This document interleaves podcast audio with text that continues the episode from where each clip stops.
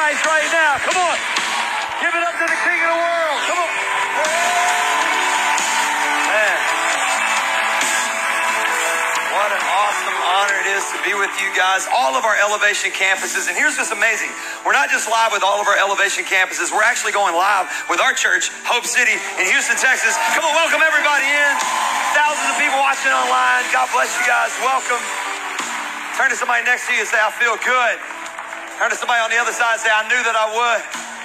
Turn to somebody in front of you and say, nah. Don't do that. Don't do that. You can be seated at all of our campuses. What an honor it is to be with each and every one of you. Such a blessing. In fact, if it is your first time at Elevation Church, thank you so much for coming out. You owe it to yourself to come back and hear one of the greatest communicators, one of the greatest leaders of our time, Pastor Stephen and Holly Furtick. Come on, give it up for your pastors. I love them. Because I know when I walked out here, I felt the collective disappointment. You guys are like, that's not Pastor Stephen. He doesn't meet the bicep circumference requirements to be able to say, seriously, can I just share with you guys? Is it okay if I'm just honest? Good, because I was going to be anyway. When Pastor Stephen called me and was like, hey, can you come? I was like, yes, it's a yes. What an honor. But on the inside, secretly, I was like, oh, I need more time. I need like 6 months to go to CrossFit. And like... get myself ready, man. So I ate some donuts and felt better. Wore my manliest outfit today. Put my boots on, put my plaid shirt on. I just caught a look at myself. I look like the brawny paper towel guy, so whatever. I'm doing my best up here, man. It really is an honor to be with you guys. Let me tell you, if you don't know, Elevation Church, what God has done through you is amazing. What you are part of is truly incredible and has given life and strength and encouraged faith in church planters and pastors worldwide. When we launched our church in 2015, we did not question what God could do because we had been watching what God had done in you. And I want to thank you for saying yes. I want to thank you, Pastor Stephen and Holly, for saying, yes, we will, let's go. And it encouraged us. And I want to encourage you. You better have somebody you're looking to. Because God has not called you to stay where you are. Wherever you are right now is not where God is finished with you. He's calling you to move forward. So don't build a house where God said build a tent. Make sure that you're mobile and ready to do what God has called you. I'm ready to preach up in here on a Sunday. So I want to thank God for you guys, because we're looking to you. Find somebody that you can look to, because God will use them and they will help you look through to where God is taking you to. So I want to thank Pastor Stephen and Holly one more time. Give them a great big hand. What an amazing honor. Now, this weekend we're going to jump into Matthew chapter 11, and I had a complete moment of freak out yesterday. Because I've been on a little spring break vacation. I have 5 kids. It feels like 87, but it's only 5. And they range in ages from 17 all the way down to 2. And so we have 3 girls, 17, 16, and 6, and 2 boys, 3 and 2. So it's all hormones and diapers in the house. It is what it is. So I came prepared. But I hadn't had a chance to listen to the podcast because, like most of you, I'm also a podcast listener. I listen to Pastor Stephen every week. And yesterday, in preparation, final prep for the weekend, I already had what I was going to say. They called me on March 5th and said, hey, we want you to preach. Pastor Stephen preached a message on March 3rd called Invisible Prisons. Anybody remember Invisible Prisons, Powerhouse? And he used this exact same text. And so yesterday, somebody just said, uh-oh, that's exactly what I said. Yesterday in the hotel room, I was like, all right, I'm fired up. I'm fired. I'm ready to go. So I'm playing Pastor Stephen, and I listen to Pastor Stephen on 1.5. You know, you can turn it up like 1.5 speed. So he's super fast while he's preaching. And I'm like, yeah. And as he's preaching, I slowed it down. I was like, no. He's preaching the same thing that I'm going to preach. And like, I typically preach his notes, and now he's preaching mine, and this is weird. And I'm like, I'm freaked out. And then I felt like the Lord spoke to me and said, no, I need to make sure that they get it. Because there's too many people still locked in an invisible prison of expectation, and I'm trying to help you. You got to get around the right people. You got to expect God to do amazing things, because the enemy will constantly challenge you. And if you want to know why the enemies challenge you, every acre of kingdom territory will be contested. But last time I checked, we serve a God who is greater. He's able to do exceeding abundantly above all we can ask or think, according to the power that's at work. Where? In us. So where does the enemy try to build the prisons? In us. Not around us. In us. in our minds and in our hearts and in our relationships through our expectations. So we end up with wrong expectations. That's exactly where we pick up Matthew chapter 11. John the Baptist, verse 2 says he was in prison and he heard about all the things the Messiah was doing. So, everybody say so. For those of you who are educated, that's a coordinating conjunction. It means what you're getting ready to hear is based on what you just heard. He heard about what Christ was doing. What was Jesus doing? He was healing the sick. Blind eyes were being opened. Deaf ears were being unstopped. John the Baptist hears this. So he questions Jesus' identity. He says, yeah, are you the Messiah we've been looking for? Are you the Messiah we've been expecting? Or should we keep looking for someone else? Isn't it weird when Jesus' actions cause you to doubt his authenticity? What was John expecting? Well, we know that it was out of line with what Jesus was doing. And Jesus was doing everything that was prophesied. So who's wrong here? John or Jesus? I'm going to say, it ain't Jesus. It's Juan. Okay, come on somebody. Have you ever expected something and it just didn't turn out the way you wanted it to turn out? Like you thought it was going to be all, you're like, this is going to be awesome. And you're like, that was not awesome. I love being able to pastor in Houston, Texas. I come from a family of cowboys. My high school sport was bull riding. I rode bulls and saddle bronc horses. I broke my ankle, my wrist, my shoulder piece in my back, tore ligaments in my jaw, my left leg off, ribs, fingers, tailbone, not a cool break. No way you can make that cool, you know what I mean? So I love the whole cowboy life, and Houston has the world's largest indoor rodeo. It's called the Houston Livestock Show and Rodeo, and for 21 nights, about 78,000 people gather in NRG Stadium where the Texans play, and they watch some of the greatest cowboys and cowgirls in the world compete. And also, at the end of that rodeo segment, they push a stage out into the middle of the arena, and they put on some of the best concerts. And you can watch this year, they have Cardi B and George Strait. So, like, you can watch like whoever you want to see. You know what I mean? Like, for me, it's George Strait. I'm just going to say it. Like, that's just, it's for me. But so we love going out there. The problem is that the good seats are really expensive, like up to $300-$400, and the scalpers get those seats and sell them for $3,000, and that ain't how your boy rolls. So I buy the $19 ticket, and then I just sit wherever I want because the Lord said I could have wherever I go, and I'm like, I'm going into CA3 right here. It's very embarrassing for my wife, especially when somebody walks down the aisle and you can tell that you're in their seat. I'm like, girl, look straight ahead right now in Jesus' name. And the reason those shoot seats are so expensive, the front row seats are so expensive, is because they take those 6 rows of people right after the rodeo when they clear the floor and push the stage out, and they bring them out down on the rodeo floor, and they get to watch the concert from right there in front of that stage. And if you know this is going to happen, then you know there's 6 rows of seats that are going to be open, and you can position yourself at the top of the stairs and walk into a blessing that has been vacated by somebody else. You got to align yourself. I preached last year, alignment determines assignment. You got to align yourself. I ain't even preaching. I'm telling a story. All right. So we were at the front of the line, and it gets intense. Like, I had to throw some elbows. I was like, I'm a pastor. People are like, where do you pastor? I was like, Elevation Church, North Carolina. I was like, how did you say that? They're like, you ain't Stephen Furtick. I was like, and grew a beard immediately. I'm sorry, Pastor Stephen. I love you. Guys, it'll be my last time here. Let's make it awesome. So that. That night, I don't know if you guys heard of the worship leader, Keith Urban. He was leading worship that night. Some of you guys might have heard, there's a new wind blowing like I've never known. That's Brother Keith. Breathing deeper than I've ever done. And it sure feels good. Finally feel the way I do. My wife's watching the service. That's why I keep singing. Y'all are like, why don't you stop? That's for you, girlfriend. All right, scoring points up on the stage at Elevation. Again, my last time here, guys. Let's make it fun, all right? And my wife loves Keith Urban, and so I slung elbows. We ended up on the front row, and Keith comes out, the little hairless arms, playing his guitar, flipping his little hair around, and he jumps off the stage, and he's playing, and he's walking away from us, and I'm like, Holy Spirit, help him to come this way. And he hears the Holy Spirit. He comes, I don't know if you heard the Holy Spirit, but he started coming towards us, and he climbed the gate right in front of us. I got a picture of it. Keith Urban climbs right in front of us. Look at this right here. He's right, your boy took that picture. He climbs right up. And at this moment, he hands the microphone over to his security, and he starts coming towards us. And at that point, my wife lost her mind. She was like, oh, my God. I was like, that ain't my name.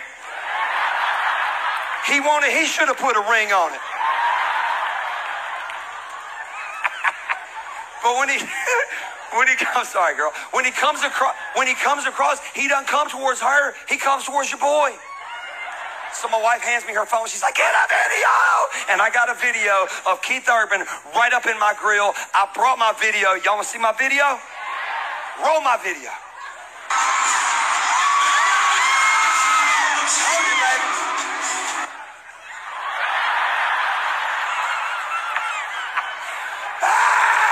I tried to get on the video team here at Elevation. They were like, no. When we were leaving, she was like, let me see the video. And I was like, there you go. She was like, you're a moron. I was like, baby, I don't know what happened. She said, I do. Right when he got over close to you, you were like, oh my God. Security had to move him away. It did not turn out the way I expected it to turn out. Now, it's funny when we're talking about a concert, but it ain't funny when we're talking about your marriage.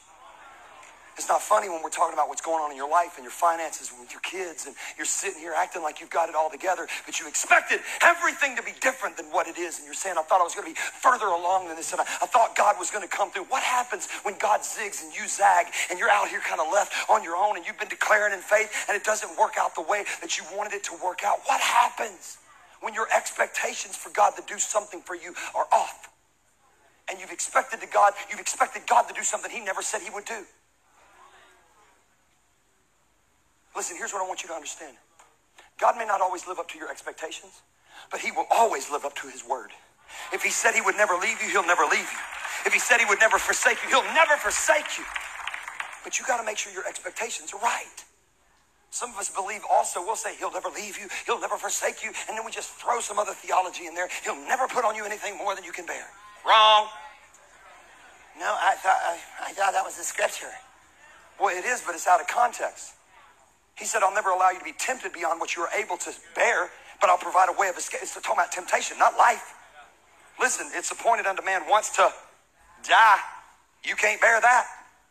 Look at the Apostle Paul. They cut his head off. Can't bear that. God will never allow you to have a life that makes him unnecessary. At some point, you're just going to have to learn to trust him. God, that whatever happens, I just trust you. But it's hard. I was raised in church. How many of y'all raised in church? All campuses, raise your hand. You raised in church. Come on, look at that. Well, I'm going to test you right now. We're going to find out if you were raised in a real church or not. Your boy was raised in a real church. We never had chairs, y'all. We were way more sanctified than that. We had pews. And we had church so long, your boy could get a 2-hour nap under there, still get out and get 2 good hours of word. Come on. We used to sing this song when I was a kid, all right? I'm going to test your churchiness right now. I'm going to check if you're an OG, if you're over gospel. I'm going to check, all right? So I'm going to sing the first part, and if you know it, you sing the rest of it, okay? You ready? He's an all-time God. All 68 people are saved. Come on, son. The rest of y'all, we're going to give you an altar call in a minute. You get saved. Here he goes. He's an all-time God. And then the church will say, yes, he is. All right, we're going to try it again, and you sing it, all right? He's an all-time God. Yes, he is. Y'all white people. You got it's a yes he is. No, you gotta hold it. Yes he is. Yeah. Oh. You gotta go. You gotta bring it out. Okay, I'm gonna give you another chance. He's an on-time God. Yes, he is. Yeah. Some of y'all were even tricking. There's a lady over there doing the Mariah Carey hand. I was like, all right, you go, girl. You can't be on the worship team, but you sure look good. We would say this, he may not come when you want him to, but he'll be there right on time. He's an on-time God. Yes, he is. Well, here was my question as I got older. If he's an on-time God, whose time is he on? Because he ain't on my time. And there are times when you think he was going to come through and you think he was going to do what you wanted him to do, and he doesn't do what you thought he was going to do, and it creates doubt. And now I'm a man of God. I love Jesus. But I'm doubting him. Just to be very direct and very open with you, I've doubted whether God was going to come through. I've doubted whether he was even real or not. Now that might disqualify me. It's probably not good for job security because I'm a pastor. But it's the truth. And it's in an invisible prison that you better deal with, or it'll tear you up from the inside out. The Bible says he's able to do exceeding abundantly above all that we ask, according to the power that's at work within us. And that's where the prison gets built. And we can look at somebody on the outside and act like everything's fine, but on the inside be crumbling. And if that's where you are this weekend, no matter where you're watching, whatever campus that you're at, no matter where you're watching, I want you to understand this word is for you, because you just joined the very elite club. If you're doubting God, look no further than Job. Now, Job at his time is the greatest believer of his day. And we talk about the faith of Job. Though he slay me, yet will I trust him, yet will I praise him. But nobody talks about Job chapter 14, verse 19. Here's what he said. As waters wear away the stones, and as floods wash away the soil of the earth, so you, O Lord, destroy the hope of man. Thanks, Job. So positive. Nobody's making destroy the hope of man bracelets. You guys, get them on the way out. Destroy the hope of man. God bless you. Chris is not back there working on you. Destroy the hope of man. He's not working on a new song. Elevation worship. Destroy the hope of man. It's great. Get it. But it's a real moment. See, sometimes we act like these guys were just bastions of faith, and there were moments when they were just going through it. Look at Jeremiah, powerhouse man of God, but he says this in Jeremiah 15:8. Why is my pain perpetual and my wound incurable, which refuseth to be healed? Wilt thou be altogether unto me as a liar and as waters that fail? Why did you read it in that stupid accent? Because I want God to know that was Jeremiah, not Jeremy. We different people. I didn't say that. That scares me. I read it in context. I tried to find a way out. I read the whole chapter. He's calling God a liar. Wilt thou be a liar? Hey, man, easy. Remember, that's God. If you're mad at God, you might as well tell him, right? Because he already knows. It ain't like you're like, me and God ain't talking right now. He knows all things, right? You don't get more powerful than Elijah was. When Elijah prayed, stuff happened. He prayed that it wouldn't rain, and it didn't rain for 3 years. And at the end of 3 years, he said, we're going to have a showdown, throwdown with the prophets of Baal that the people of God have been worshiping. Why don't you bring your prophets to the mountain? I'll come to the mountain. You build an altar. I'll build an altar. We'll pray to our gods, and whichever God answers by fire, that's the one true God. That's not a good way to handle intra-office arguments. Straight Old Testament. And they build an altar, and they pray to their God, and they scream to their God. If you don't believe that the Bible has a sense of humor, you need to read this story, because Elijah is hilarious. He taunts them. He says, did you guys schedule it with your God? Maybe he's on vacation. Spring break. You know, he's gone. He's with the kids. I mean, Elijah's funny. Then he goes on. He taunts them even further. He says, hey, scream louder. Maybe your God's a heavy sleeper, and you just really got to wake him up. I can't wait to meet Elijah. He's a straight thug. That's funny, dude. It's so disrespectful and hilarious. And then they're like, all right, we're done. All day they try. We're done. It's your turn. He goes, my turn. You sure? You sure? I can go now? I can go. He builds an altar. He puts a sacrifice on it. He digs a trench around it. He finds water from somewhere. It hadn't rained in 3 years. He pours water over it until it saturates the altar. It saturates the stones. It fills the trench. And then he prays a one-paragraph prayer, and fire falls from heaven and laps up all of the altar, all of the water. And then he turns and he looks at the prophets of Baal and says, how you like me now? And drops the mic. That didn't happen, but it's something like that. And then they slay all the prophets of Baal. He turns and he looks at the king and he says, you better run, because I hear the sound of rain. Then he goes back and he gets down in the dirt, buries his face in the sand, and he prays until it rains. And then he outruns the king's chariot on the way down the mountain. This dude's a powerhouse man of God. I mean, I'm talking awesome. And then he gets a letter from the queen. I paraphrase. Elijah, comma, don't love what you did to my prophets, exclamation point, mean face emoji. I'm going to do it back to you, comma, going to kill you till you're dead, ellipsis. Sincerely, the queen, hashtag slay all day, hashtag you better run, sucker. Now think about, it's not just like that, but the New International Jeremy version. Think about this. Now, he just prayed down fire from heaven. I mean, if I got that letter, I'd be like, little girl, you better watch out. I mean, if you could pray, can you imagine being able to pray down fire from heaven? So glad God didn't give me that gift. There'd have been all kind of people burnt up in junior high school. Dudes walking around with no eyebrows, I'd be like, keep playing. So you would think he would respond powerfully, but yet we find in 1 Kings chapter 19, verse 3, Elijah was afraid and fled for his life. A man of faith is responding in fear. See, no matter how strong you've been, the enemy will find your weakness. He went to Beersheba, a town in Judah, and he left his servant there. Then he went on alone. Everybody say alone. And this is why we continually talk about e-groups and small groups, and you got to get in a group. And if you're watching online, find the people around you, connect in the online community, connect at your campus, get in a group, get in a group, get in a group. Why? Because you were not designed to do life alone. It's the first thing that God said was not good. He looked at Adam and he said, it's not good for man to be alone. The first thing that Jesus did whenever he started his earthly ministry was start a group. There were 12 of them. And one of them in his group was a devil. So everybody in your group ain't going to be good, but it's okay. I'm playing. Don't laugh at stuff like that. Somebody just said, preach. Don't go to her group. You never know who's in there.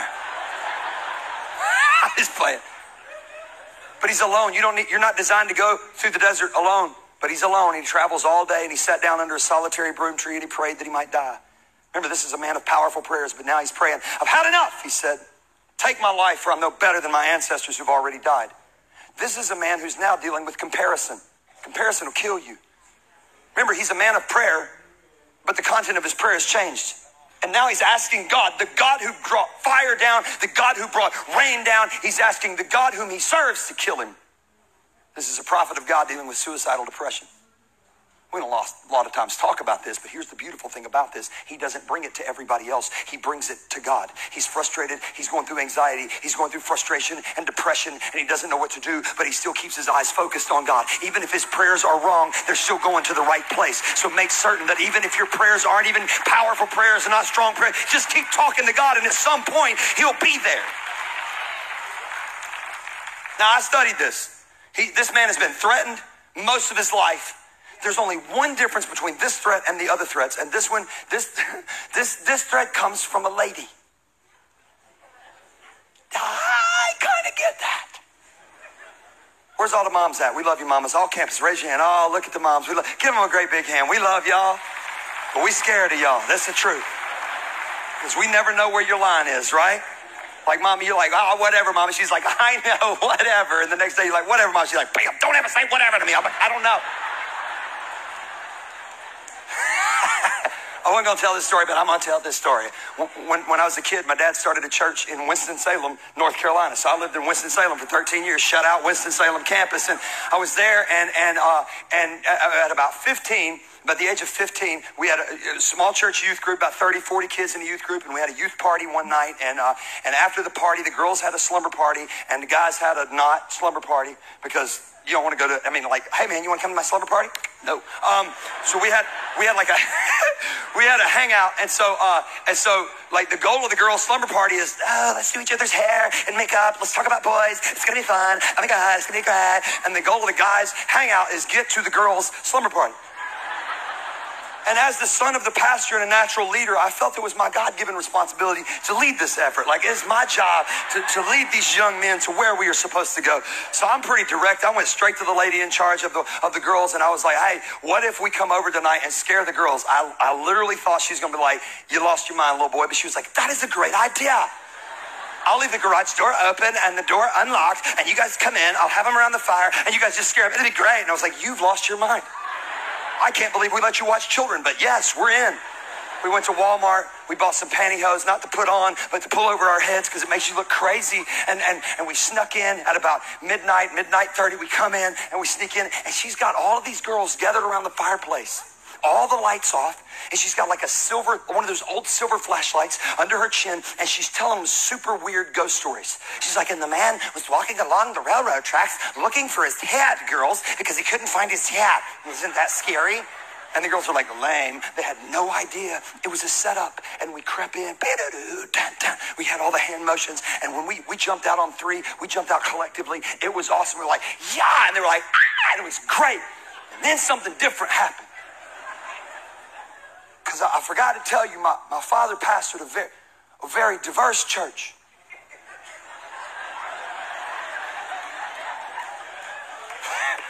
When white girls are scared, they're like, oh my God, Becky, oh God, oh Sabrina, Bethany, come on, oh God, help us. I'm going in a circle. I don't know what to do. I'm in a circle. Call your dad. I'm in a circle. Help us. When African-American girls are scared, it's different. And there's this girl named Kiki standing right there. It's a true story. I jumped out. I was like, yeah. She was like, ah. I was like, got you. She was like, nah, fool. I got you. She grabbed a ficus tree. You know, one of those little trees at Walmart your mama gets for $39.99, sets it over as decoration. Nah, she turned it into a lightsaber. She started swinging it at your boy, hit me in the face. I couldn't get the pantyhose off of my head. She picks up the phone. She's like, Ray Ray, call Biggie and them. Y'all get over here with Pookie. These fools are acting crazy.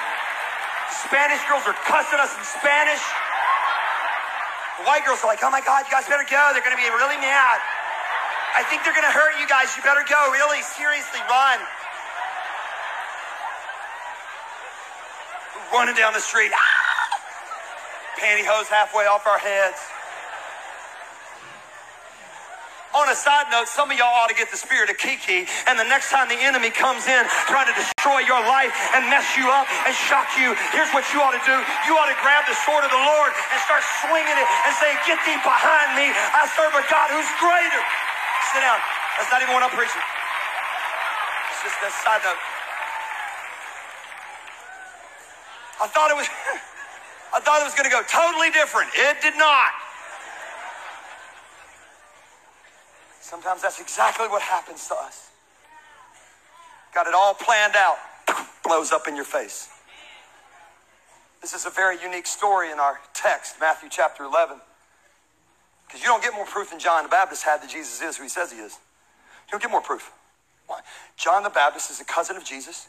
You go back and listen on the podcast, Pastor Stephen's sermon. Invisible prisons. You need to hear it. It's a much better exegetical sermon than this one. Go back and hear it. And he goes through the expectation that John had. Powerhouse man of God. He baptizes Jesus. And when Jesus comes out of the water, here's what happens. The Holy Spirit descends like a dove. And the voice of the Father says, this is my beloved Son in whom I'm well pleased. You don't get more proof than John had that Jesus is who he says he is. Yet in Matthew chapter 11, we find John squarely questioning the identity of Jesus. And John the Baptist, who was in prison, and that's the problem. See, when he was in the waters of baptism, powerhouse. Awesome. When I'm in church, whoa, amazing moment. 2 hours later, 2 weeks later, 2 years later, I'm going through pain. I'm going through heartache. I don't understand why I'm dealing with this situation. And now, all of a sudden, I'm locked in an invisible prison. Write this down. A prison perspective will always cause you to doubt your destiny. See, on the outside of the prison, I'm filled with faith, but all of a sudden everything falls apart in my life, and I'm scared to death that God's not going to do what he said he was going to do. And I don't know what prison you're in. Maybe it's your marriage, and you thought the marriage was going to go different than this. You guys were so in love, and it was working perfectly, and now your whole world is blown up. Maybe you're looking at your life, and you're in your 30s or your 40s, and you're saying, this is not where I thought I would be. I thought I'd be further along than this. Maybe you're in your 50s, you're dealing with a midlife crisis, you're kind of wondering what's happening. I thought it was going to be perfect, and it's not. Maybe your kids have responded wildly. Your finances have crumbled. The business didn't do what you thought it was going to do, or maybe it did, and you're not able to handle the success. Maybe you were hurt by somebody. Maybe you were hurt by somebody in church. Well, let me just tell you this. If you were hurt by somebody in church, and you're back, but you're kind of keeping your distance. I don't know if anybody's ever told you this, but I'm sorry. If they've never said it, let me say it. I'm sorry for the hurt and the pain that you were caused. But please don't judge the heart of Jesus based on somebody who was supposed to represent him who did not. He loves you. He cares for you. And he's there for you. But maybe it's just your own sin. And your own mistakes and your own failures. And you're sitting here going, yeah, man, I understand what you're saying and I appreciate it. But you don't understand the secret sin that is in my life and the habitual sin that's in my life. And I just can't seem to stop. I can't seem to make a way. And there's no way that God could forgive me because I keep making mistakes. Here's what I want you to know. Your God loves you. And every time you make a mistake, my Bible says he makes mercy because his mercy endures forever. And every morning, his mercies are new. Great is thy faithfulness. Here's what I want you to understand. And if you don't know this, your faith is more important than your failure. God is more interested in your future than he is in your failure. Because he can overcome your failure as long as you continue to trust him. Simon Peter's a powerhouse man of God. Jesus selects him. What a great guy. He's wild. Simon Peter will curse you. He'll cut your ear off and commit faithfulness to Jesus all at the same time. We would not even hire him here at Elevation. He could not be a campus pastor. But he's one of Jesus' top guys. And he's always walking around with swagger like he's got it together, like Jesus, I'm your ride or die. When all these guys leave you, who's going to be here? Yeah, boy. And Jesus says, Luke chapter 22, verse 34, and the Lord said, Simon, Simon, indeed, Satan has asked for you to sift you as wheat, but I have prayed for you. Now, I want you to notice his prayer. Jesus prays a very non-religious prayer. He said, I have prayed for you that your faith should not fail. That's weird. That's not the kind of prayer that we would pray. We would pray, Simon Peter, I have prayed for thee, that thou wilt not fail and continue to be an embarrassment to the family of God. But he doesn't pray that. In fact, Jesus actually tells him when he's going to fail and how many times he's going to fail. You're going to deny me 3 times before the end of the day. But when you have returned to me, strengthen your brethren.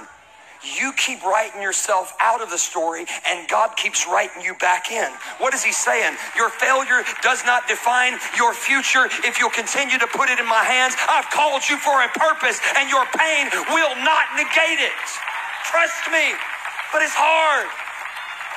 It's hard to trust him because we deal with doubt, don't we? The young father brings his son to Jesus. He actually brings him to the disciples first. He says, hey, can you guys pray for my son? Can you pray for my son? He's going through all kind of stuff, and he's vexed, and there's all kind of stuff. Can you please pray? And the disciples are like, yes, we'll pray for him. And nothing happens when they pray. Yeah, I hate when that happens. So he brings him to Jesus. Kind of a last resort. Brings him to Jesus. He says, can you heal my son? And Jesus says, Mark chapter 9, if you can believe, all things are possible to him who believes. And immediately the father of the child very honestly cries out and says with tears, Lord, I believe, but help my unbelief. Because I got belief and I got unbelief in there.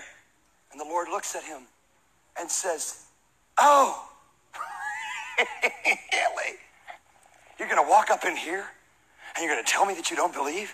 Go to the back of the line, build your faith, and then come back up here and stop embarrassing everybody. That's not what God says. Make sure that you don't just trust what you hear. Read it for yourself. Jesus straightway heals the boy. You mean in spite of unbelief? Yeah. Because that's how much he loves you. He's looking for a way to save you, not for a way to kill you. He's looking for a way to redeem you, not for a way to curse you. The Lord is good, and his mercy endures forever. So here's what I want you to know. If you're taking notes, write this down. Even when you doubt, God still shows up. Even when I'm in an invisible prison, God can show up in the midst of the invisible prison. John chapter 20, verse 19 says that Sunday evening, the disciples were meeting behind locked doors. Everybody say locked doors. See, their expectation after the death, the burial, and the resurrection was not what Jesus said. Jesus said, I'm going to rise again. But nobody was at the tomb when he did except for the guards. You and I kind of think that we would have stronger faith than that, right? Like I'd throw a tomb tailgate party. I'd have the Bee Gees there singing, stay alive, Jesus come walking out. Listen, guys, real preacher will be back next weekend, so let's just keep focused, okay? But that's not what happens. Jesus comes out of the tomb and they are hiding in a room, scared.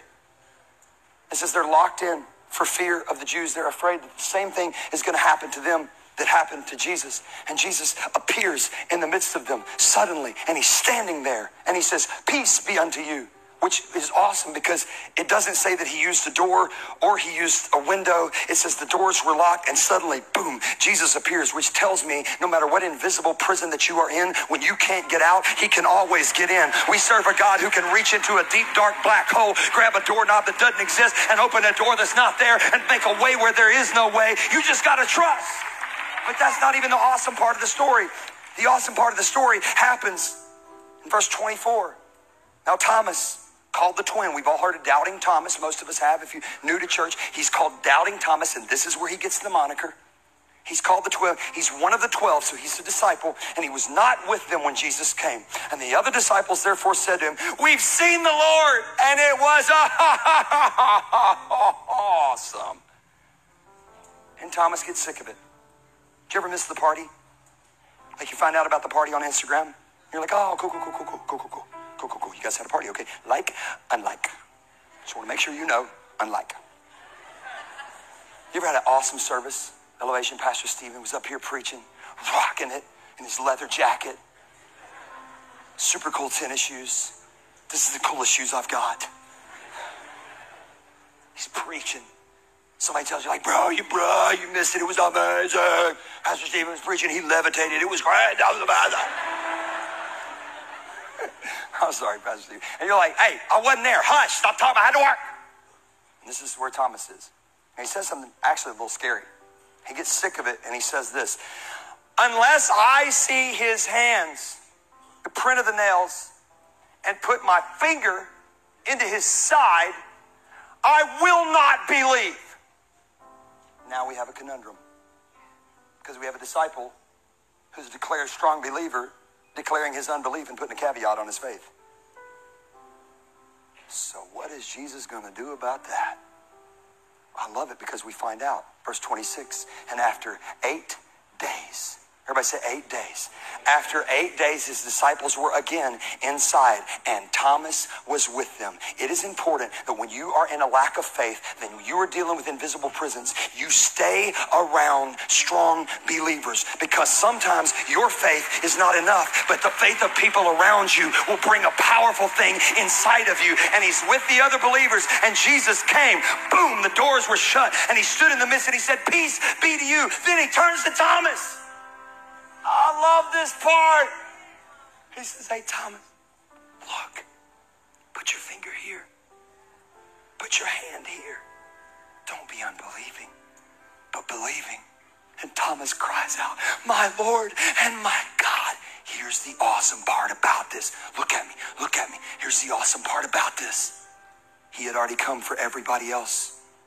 And the one guy who didn't have enough faith at all, who would put a caveat on his faith, Jesus shows up for him, because that's his purpose. He's the one who will leave the 99, and he will go for the one lost. And out of all the thousands of people that I'm preaching to this weekend, he's reaching for one. We count by thousands. He counts by ones. And you know who you are, and he's reaching for you, saying, I love you. I came for you. Stand with me across all of our campuses. In the 1980s, in the country of Armenia, there was an earthquake. Killed 25,000 people immediately. Millions left homeless. And that morning, a young father had dropped his elementary-age son off at school and said the things that fathers say, I love you, I'll see you this afternoon. And he left. And a mile down the road, he watched as the road rippled in front of his car. Buildings swayed side by side. The terror that only a father can feel. He turned his car around precariously, made his way back to the location of the school. And to his shock, it was flat, rock upon rock. Grieving, lost in horrific, painful grief, he leaves the car running, he leaves the door open, and he crawls across the rocks and the rubble to the approximate location of his son's class, and he begins to dig. People come and say, listen, it's futile. There's no way anybody could survive that. He says, leave me alone. He digs for hours upon hours upon hours, 12 hours, 15 hours, 24 hours. Finally, people realize he's simply digging his grief away so that later on he can live with himself because he tried. But in the 36th hour, Daddy hears a noise. And he screams for help, and they come and they help him remove a rock, unearthing a cavern. And inside of that cavern is 13 students and a teacher. And one of the students is his son. And he said, Daddy, I kept telling them you would come. And here's what I've come to Elevation Church to tell you. That's a human story about a human daddy. My Bible says if you, being evil, know how to give good gifts to your children, how much more does your heavenly Father want to give good gifts to you? I don't know what doubt and depression and anxiety is covering you, an invisible prison you're in, but I know you've got a holy God who's releasing you and digging rock by rock and saying, hang on, I'm coming for you. Father, I thank you right now for sending your one and only Son to die a sinless life, snuffed out on a cruel cross. He went to the cross, but he didn't stay there. He went to the tomb, but he didn't stay there. He arose alive and victorious so that we can live free. So in this moment, we declare, when I can't get out, you can get in. So I invite you in to my invisible prison, the visible power, God. Thank you for setting me free. Can we give him an ovation of worship that only a king is worthy of right now? Come on, lift up Jesus.